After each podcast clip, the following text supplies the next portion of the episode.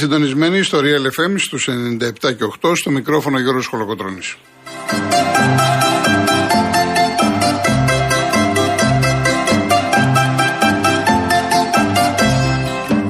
Τηλέφωνο επικοινωνίας 211-200-8200. Επαναλαμβάνω, 211-200-8200. Η κυρία Ειρήνη Κούρτη είναι σήμερα στο τηλεφωνικό κέντρο και στη ρύθμιση του ήχου η κυρία Κατερίνα Βουτσά.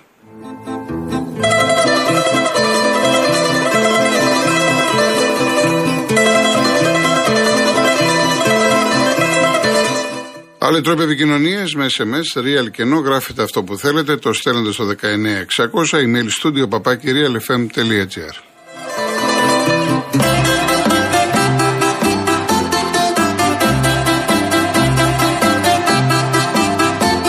Κυρίες Δεσποινίδε και κύριοι, καλό σας μεσημέρι. Καλή εβδομάδα να έχουμε. Είναι από τις ε, πάρα πολύ λίγες φορές που μπορώ να σας καταλάβω γιατί έχουν αρχίσει και έρχονται μηνύματα και από χθες το βράδυ στο, στα social media, στο Instagram, σε γιώργος.κολοκοτρώνη, όποιος ενδιαφέρεται. Όσον αφορά τη διαιτησία του χθεσινού ντέρμπι και ειδικά το πέναλτι που έδωσε στο τέλος. Το καταλαβαίνω διότι με αυτό το πέναλτι το οποίο δόθηκε έγινε το 1-1, ενδεχομένως ε, να μην παίξει απλά ρόλο μόνο στο αποτέλεσμα του αγώνα όπως έπαιξε, αλλά μελλοντικά να το δούμε να παίζει ρόλο στην εξέλιξη του πρωταθλήματος. Ασφαλώς και θα τοποθετηθώ, δεν χρειάζεται να ρωτάτε και κάποιοι να έχετε αρχίσει και ηρωνικά σχόλια. Εν πάση περιπτώσει, εγώ θα πω αυτό το οποίο είδα, αυτό το οποίο πιστεύω εγώ. Ε, αν και κατά τη γνώμη μου, για μένα δεν έχει σημασία τι λέει ο κάθε δημοσιογράφος. Έτσι, εν πάση περιπτώσει. Αυτό είναι θέμα δικό σας. Μπορείτε λοιπόν και εσείς να βγείτε, να τοποθετηθείτε, να πείτε πώς το είδατε. Δεν θα με ρωτάτε τι είδα, τι δεν είδα. Εγώ θα, θα, θα τοποθετηθώ μία και καλή για τον αγώνα, γιατί πάνω απ' όλα για μένα είναι το ποδόσφαιρο και όχι άλλα πράγματα.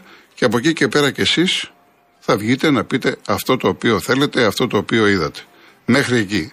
Θα παρακαλέσω να κρατήσουμε το επίπεδο της περασμένης εβδομάδας, που όντως ήταν εντυπωσιακό, σε, σε συντριπτικό βαθμό και ευχαριστώ πάρα πολύ και το ίδιο πρέπει να γίνει και τώρα.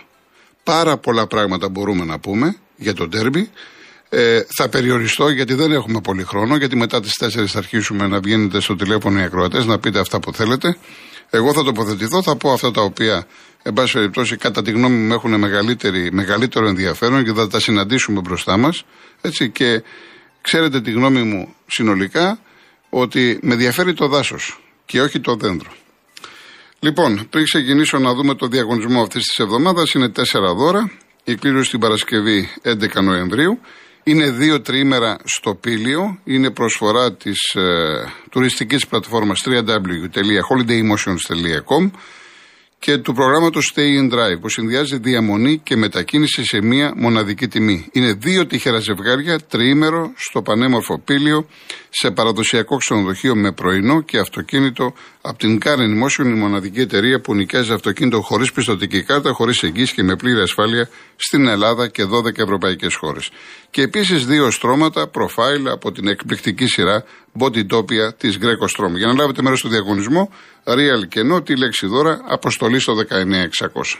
MediaTel χρέωση 1,36 ευρώ με ΦΠΑ και τέλος κινητής τηλεφωνίας όπου ισχύει. Γραμμή παραπώνων 214 214 8020. Πρώτα πρώτα να, πάμε, να πούμε για το παιχνίδι και όχι για το πέναλτι, για το πέναλτι θα τα πούμε αργότερα. Διότι εγώ την Παρασκευή είπα ότι από τη μία θα έχουμε ένα Παναθηναϊκό που θα παίξει με τον αέρα της έδρας, του κόσμου, 10 στα 10 και από την άλλη έναν Ολυμπιακό που παίζει το τελευταίο του χαρτί και έχει ένα όπλο που είναι η ποιότητά του. Η ποιότητα λοιπόν του Ολυμπιακού μίλησε στο χθεσινό παιχνίδι, αν μια ομάδα έπρεπε να κερδίσει, σαφώς ήταν Ολυμπιακός. Δεν ήταν απλά καλύτερος, ήταν πολύ καλύτερος από τον Παναθηναϊκό.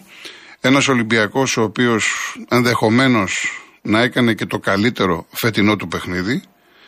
Για μένα είχε οδηγό τον αγώνα στη Γερμανία, στη Φράιμπουργκ. Ήταν πάρα πολύ σωστά διαβασμένος ο Μίτσελ. Πολύ κοντά οι γραμμές. Είδαμε δύο πολύ μεγάλους παίχτες. Ο ένας είναι ο Χουάνκ που είναι η αδυναμία μου, τρομερός ποδοσφαιριστής, δεν το συζητάμε. Είναι για μεγάλη ομάδα, για μεγάλο πρωτάθλημα αυτό που βλέπω τουλάχιστον τώρα. Ο Χάμε είναι ο Χάμε, ο οποίος ξέρει να ξεμαρκάρεται, ξέρει να πλώνει το παιχνίδι κλπ. κλπ. Ένας Ολυμπιακός που νομίζω ότι τους οπαδούς του τους έκανε όχι απλά να χαμογελάσουν, να πούνε ότι αυτά, αυτή είναι η πραγματική ομάδα. Αυτές είναι οι πραγματικές δυνατότητες για τον Ολυμπιακό. Και ένας Παναθηναϊκός που ναι, μεν ε, έμεινε αίτητος, δεν έχασε, διατήρησε αυτή τη διαφορά των 10 βαθμών, αλλά προβλημάτισε. Και γιατί προβλημάτισε; Ο Παναθηναϊκός, θα τα πάρουμε ένα-ένα. Στο πρώτο ημίχρονο, περίπου για ένα 25 λεπτό, ο Παναθηναϊκός είχε την πλήρη εδαφική υπεροχή, αλλά μέχρι εκεί. Δεν έκανε φάσεις. Και δεν έκανε φάσεις και γιατί ο Ολυμπιακός ήταν πολύ καλά τοποθετημένος στον αγωνιστικό χώρο, αλλά γιατί ε, υστέρησαν πάρα πολλά ατούτου, αλλά υστέρησε και ο προπονητής. Για τον οποίο ο Γιωβάνοβιτς έχω πει τα καλύτερα λόγια, αλλά χθες το κοουτσάρισμά του δεν μου άρεσε. Από δεξιά, ο Παλάσιος ήταν μόνος του. Ήταν αντίπαλος με δύο και τρεις ποδοσφαιριστές. Δεν πήρε βοήθεια από το Σάντσες και έγινε σωστά η αλλαγή εδώ από τον Γιωβάνοβιτς. Αριστερά, τι έκανε, ήταν πολύ προβλέψιμος ο Γιωβάνοβιτς. Έβαλε το Σπόραρ, τον, με συγχωρείτε, το Βέρμπιτς να παίζει κοντά στο Σπόραρ και άφησε όλη την πλευρά στο Χουάνκαρ. Με αποτέλεσμα και ο Βέρμπιτς ουσιαστικά να αχρηστευτεί και ο Χουάνκαρ να αντιμετωπίζεται εύκολα από τους παίκτες του Ολυμπιακού. Ο Δε Μπερνάρ ήταν χαμένος σε ενδυλά και στα άλλα χάφ του Ολυμπιακού. Δεν μπορούσε να πάρει μπάλα. Δύο-τρεις φορές πήρε μόνο το, την μπάλα. Και δεν υπήρχε ο Τσέριν. Κάτω λοιπόν από αυτές τις ε, συνθήκες, όπως διαμορφώθηκαν χθες στο πρώτο ημίχρονο, είχε ένα Παναθηναϊκό, ο οποίος ας πούμε να παίζει, να αλλάζει την μπάλα, ανούσιο παιχνίδι, παράλληλο παιχνίδι κλπ. κλπ. Και είχε έναν Ολυμπιακό, ο οποίος ήταν πολύ καλά διαβασμένος, έφευγε γρήγορα στην κότρα και δημιούργησε τις προποθέσει για να σκοράρει. Ο Ολυμπιακός θα μπορούσε στο πρώτο ημίχρονο, για να μην πω δύο τέρματα, τουλάχιστον ένα τέρμα. Και στο δεύτερο ημίχρονο, είναι Ολυμπιακός, ξεκινάει δυνατά. Εδώ υπάρχει ο τραυματισμός του Παλάσιος, που χαλάει τα σχέδια του Γιωβάνοβιτς, γιατί ο Γιωβάνοβιτς σου λέει: Δεν έχω τον Αϊτόρ, δεν έχω τον Παλάσιος, είμαι μπλοκαρισμένος, άρα τι κάνω, γυρίζει η ομάδα προς τα πίσω. Ο Παναθηναϊκός θα έπρεπε να κυκλοφορήσει μπάλα. Κάποια στιγμή είδαμε ένα Παναθηναϊκό να κυκλοφορεί λίγο την μπάλα το διάστημα περίπου ένα δεκάλεπτο, 70-80, κάπου εκεί. Και μάλιστα είχε και μια ευκαιρία με το Σπόραρ μετά από το λάθος που έκαναν οι Ολυμπιακοί. Και χτύπησε πάνω στο πόδι του Παπασταθόπουλου. Και ένα σου του Πέρεθ, που εξουδετερώσε ο Πασχαλάκης.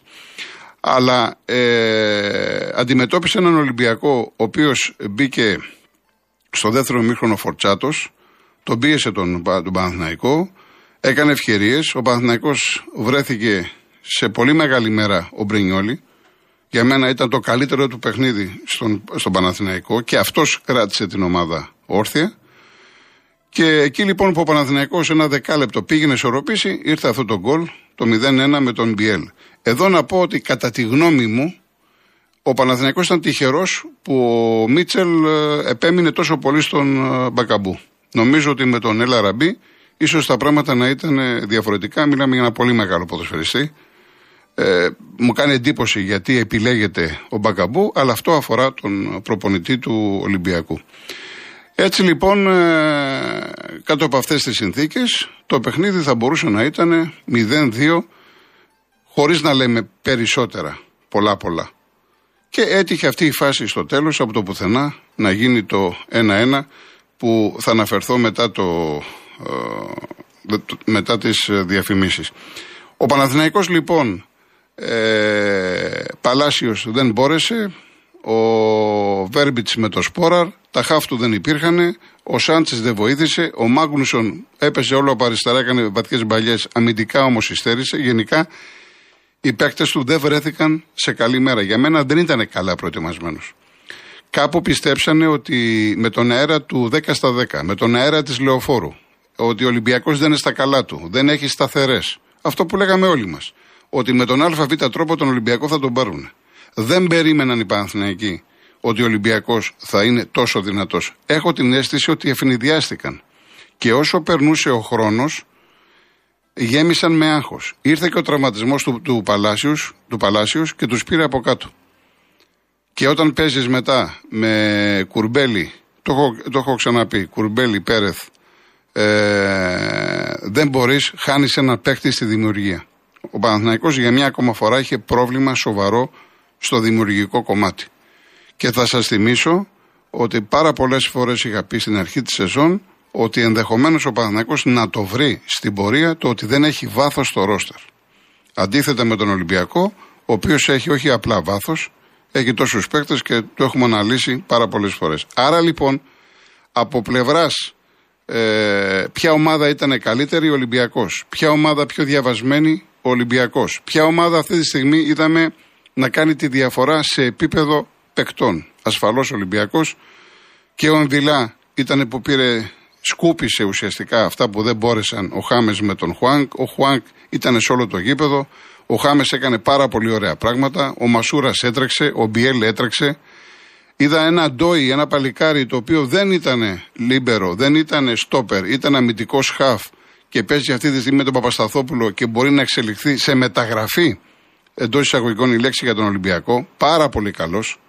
Γενικά ο Ολυμπιακός ήταν μια ομάδα όπως την ε, θέλουν οι οπαδοί του. Με πολλά προβλήματα όλη τη σεζόν, με αρνητική παρουσία στην Ευρώπη και στο ντέρμπι αυτό το οποίο ήταν απαιτητικό, ο Ολυμπιακός στάθηκε αντάξιος του ονόματός του. Δεν ήταν εύκολο μέσα στη λεωφόρο με ένα Παναθηναϊκό που, που πάει φούλια για πρωτάθλημα.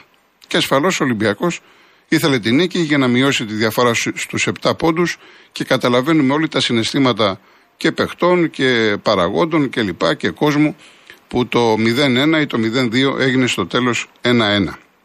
Επειδή τώρα ρίχνω κάποιες ματιές, εγώ μηνύματα τέτοια παιδιά δεν διαβάζω. Ε, πολλά γίνανε και χειρονομίες είδα και δηλώσεις και αυτά και ρατσιστικές συμπεριφορές. Το επίπεδο δεν θα το ρίξουμε. Θα σας παρακαλέσω να μην ρίξουμε το επίπεδο. Εδώ μιλάμε για ποδόσφαιρο. Έχετε την άποψή σας, να εκφραστείτε όμορφα, να διαβάσω μηνύματα. Ή όταν θα βγείτε στο τηλέφωνο, θέλω να έχουμε συμπεριφορά ανάλογη με το, με το, με, με το ύφος της εκπομπής. Μπορείτε να εκφραστείτε, να μιλήσετε αυτά που πρέπει να μιλήσετε, σύμφωνα με αυτά που εσείς πιστεύετε. Δεν θα σας πει κανένας τι λέτε. Το θέμα είναι πώς το λέμε. Γιατί είναι η κατάσταση τεταμένη, οι δημοσιογράφοι πλακωθήκανε, φίλοι τσακωθήκανε σε δουλειές σήμερα, Παναθηναϊκοί Ολυμπιακοί, ε, Χθες είδα δηλώσεις από παράγοντες του Ολυμπιακού, το, το τραβήξανε πολύ, μπλέξαν πολιτικά μέσα. Έχει γίνει χαμός. Θα γίνει συμβούλιο, λέει, στον Ολυμπιακό, αν θα αποχωρήσει η ομάδα. Που εγώ δεν μπορώ να το δω αυτό. Δηλαδή, όχι θα μου είναι έκπληξη. Μην τα μπερδεύετε με τον μπάσκετ. Στον μπάσκετ οι Αγγελόπουλοι είχαν μια ομάδα στην Ευρωλίγκα. Και άλλη μια ομάδα που, με πιτσιρικάδες που έπαιζε εκεί που έπαιζε. Στην Α2. Εδώ δεν μπορεί να γίνει αυτό το πράγμα στο ποδόσφαιρο. Τι θα κάνουν, είναι οικονομική καταστροφή. Τι θα κάνουν, θα πούνε σε όλους αυτούς που έχουν τα 3-4 εκατομμύρια. Πού θα πάτε, τι θα κάνετε. Και θα πάει ο Ολυμπιακός στη γάμα εθνική; Όχι, δεν γίνονται αυτά. Λοιπόν, πάμε διαφημίσεις και γυρίζουμε.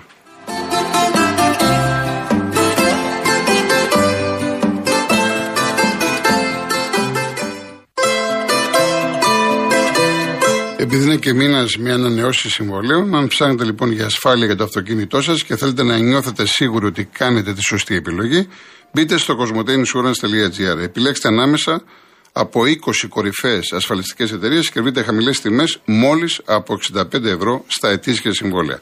Και μην ξεχνάτε ότι οι έμπειροι ασφαλιστικοί σύμβουλοι του Cosmote Insurance είναι πάντα δίπλα σας να σας συμβουλεύουν και να σας καθοδηγούν για ό,τι χρειαστείτε για την ασφάλεια, τη βλάβη ή το ατύχημα του αυτοκινήτου σας.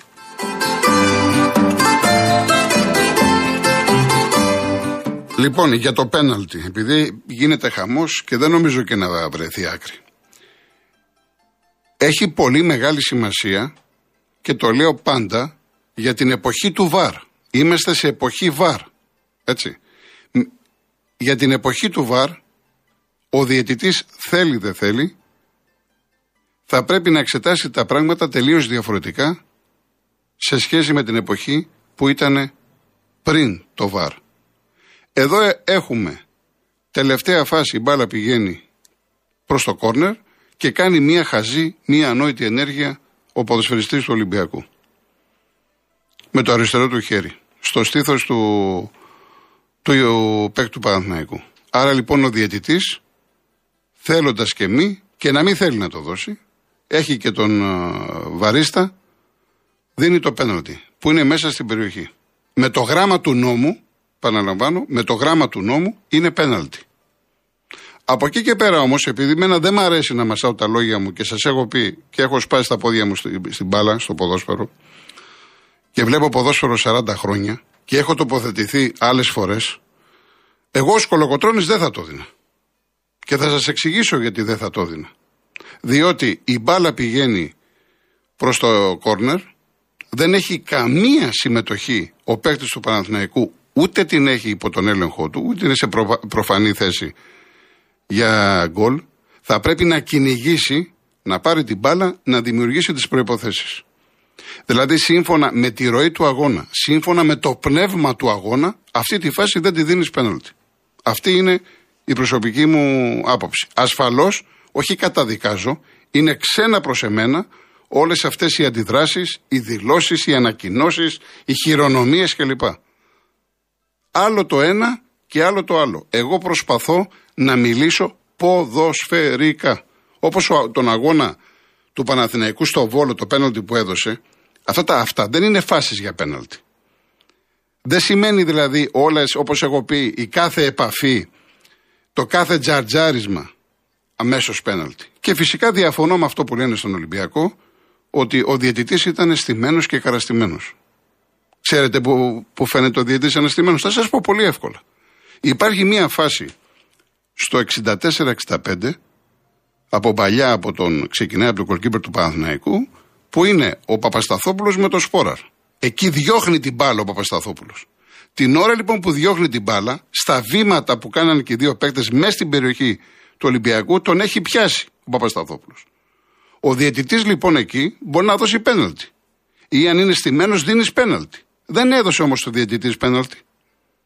Ή θα μπορούσε ο διαιτητής να πει στον κύριο Μπαγκαμπού, λέω ένα όνομα, έλα εδώ κύριε, πάρε δύο κάρτες και να αφήσεις τον Ολυμπιακό με δέκα. Δεν περιμένει λοιπόν ο στημένος διαιτητής την τελευταία φάση του αγώνα στο 96 θα μυρίσει τα νύχια του ότι θα έρθει ο Άβυλα από το πουθενά και θα κάνει αυτή την κίνηση με το αριστερό χέρι. Ο στημένος διαιτητής τα έχει κανονίσει πολύ πιο νωρίς.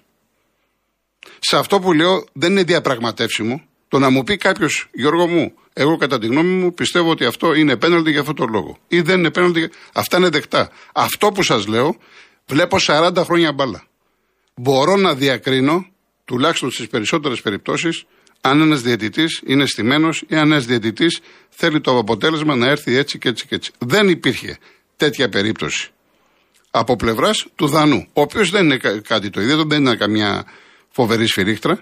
Και αν θέλετε τη γνώμη μου, αν είχαμε έναν διαιτητή κλάση, elite κατηγορία, που σε τέτοια ντέρμπι θα πρέπει να είναι elite κατηγορία, δεν θα έδινε σημασία στην τελευταία φάση του αγώνα. Θα το είχε λήξει το παιχνίδι. Αυτή, επαναλαμβάνω, είναι η γνώμη μου. Λοιπόν, δεν είπα τίποτα για ΑΕΚ. Ε, μία ΑΕΚ η οποία έχει το. Όπως ο Παλάσιος είναι με θλάση και δεν θα παίξει τώρα τα δύο μάτς του Παναθηναϊκού που έχει με τον Πανετολικό και τον Ατρόμητο. Ο Ελίασον το παλικάρι αυτό έπαθε κάταγμα περώνη.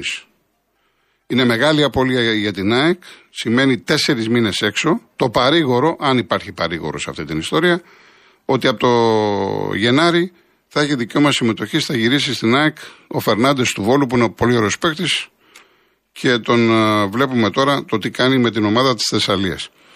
Από εκεί και πέρα για τη φάση που χτύπησε ο Ελίασον, ε, ο παίκτης του Αστέρα πάει για την μπάλα. Διώχνει την μπάλα, αλλά ταυτόχρονα κλωτσάει άσχημα. Δεν ξέρω αν το ήθελε, τι δεν ήθελε, τι κάνει, τι είδε ο φωτιάς κλπ. Ότι οι παίκτες του Αστέρα, από αυτά που είδα, γιατί έβλεπα Παναθηναϊκό, είδα στο δεύτερο ημίχρονο και κάποια highlights και από αυτά που έμαθα, ότι ήταν σκληροί, ήταν σκληροί. Δεν ξέρω αν είναι σωστό να χρησιμοποιήσω τη λέξη αντιαθλητική.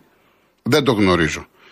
Όμως η ΑΕΚ δεν ήταν η ΑΕΚ των προηγούμενων αγώνων. Ναι, μεν έκανε τελικές, ναι, μεν θα μπορούσε να καθαρίσει, αλλά από εκεί και πέρα τα κενά της, τα προβληματάκια της, τα είχε. Και τα έχω ξαναπεί ότι στο αμυντικό κομμάτι ακόμα δεν είναι τόσο καλή όσο είναι στο μεσοεπιθετικό κομμάτι. Λοιπόν, πρέπει να πάμε σε. Ναι, ναι εντάξει, είναι τόσα, τόσα πολλά πράγματα, δεν προλαβαίνουμε, παιδιά. Πάμε σε διαφημίσεις, ειδήσεις και αμέσως μετά ο λόγος σε εσάς.